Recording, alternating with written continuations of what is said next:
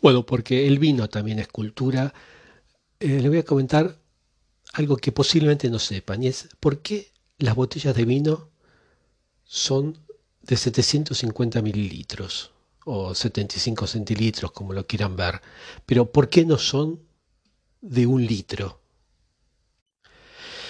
Y esto es desde que la capacidad de una botella, el volumen de vino, se normalizó en el siglo XIX. Eh,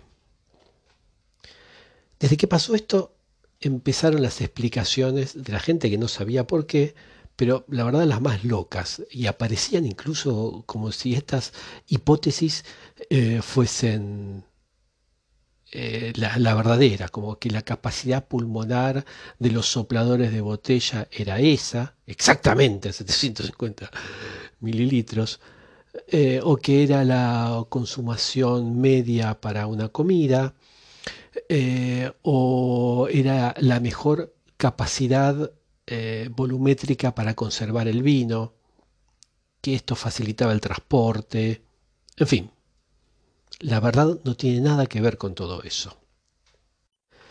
Y lo cierto es que se trata simplemente de una organización práctica con una base histórica. En la época que esto empezó, los principales clientes de productores franceses de vino eran los ingleses. La unidad de volumen de los ingleses era el galón imperial, equivalente a algo así como 4 litros y medio. Era 4,546, o sea, más o menos 4 litros y medio.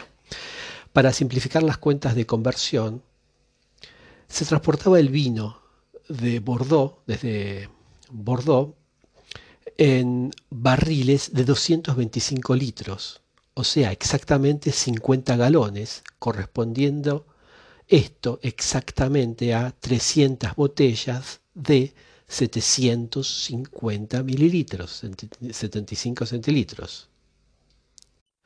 Así, el cálculo era muy fácil eh, para cuando se comercializaba. Eh, así que adoptaron un barril, 50 galones, 300 botellas. Y también sabían que un galón correspondía a 6 botellas. En fin, incluso hoy en día las cajas de vino vienen de a seis botellas, o sea, un galón imperial que son cuatro litros y medio.